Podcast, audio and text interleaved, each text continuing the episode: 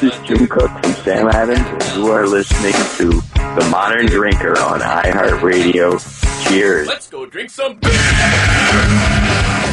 Julia Herz, uh, back at it again. I found it very interesting to see that the Brewers Association has implemented for use um, for any independent craft brewery to take on a label that would identify them as such from the Brewers Association. Can you speak uh, about this labeling and what purpose it serves? Sure, happily, and we hope that beer lovers start to look for it. Um, we've got something that you're referring to is the independent craft um, craft brewer label, and it's a seal. It's a certification mark, and the Brewers Association backs it. We are saying for breweries that are using it um, that they are small and independent U.S. producers. Um, it's been out for a little over two months. Um, just shy of two months, frankly, and you know more than 2,000 breweries have already signed up to get the art, which is incredible, representing um, uh, an estimated 70% of the volume of beer made from craft brewers. So that shows alone that the breweries themselves want to differentiate. Um, and many beer lovers, based on research that we've seen, have independence being important and frankly helping to drive decisions. And this isn't about saying what beer you should and shouldn't buy. It's just saying if you're looking to support and also buy independent beer, then look for this mark or this seal. Uh, okay. Um, what what are the qualifications again? So you have to have a um, TTB active TTB brewer's license, Trade and Tobacco um, Bureau brewer's license, and you need to be a independent craft brewer.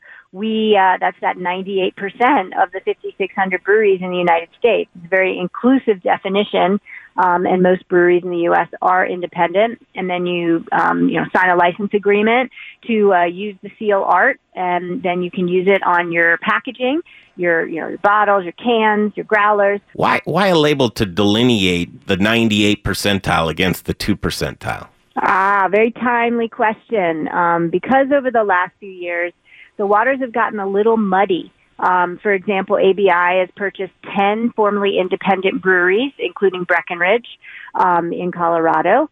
The uh, um, Molson Coors um, network, uh, brewery network, has purchased four breweries.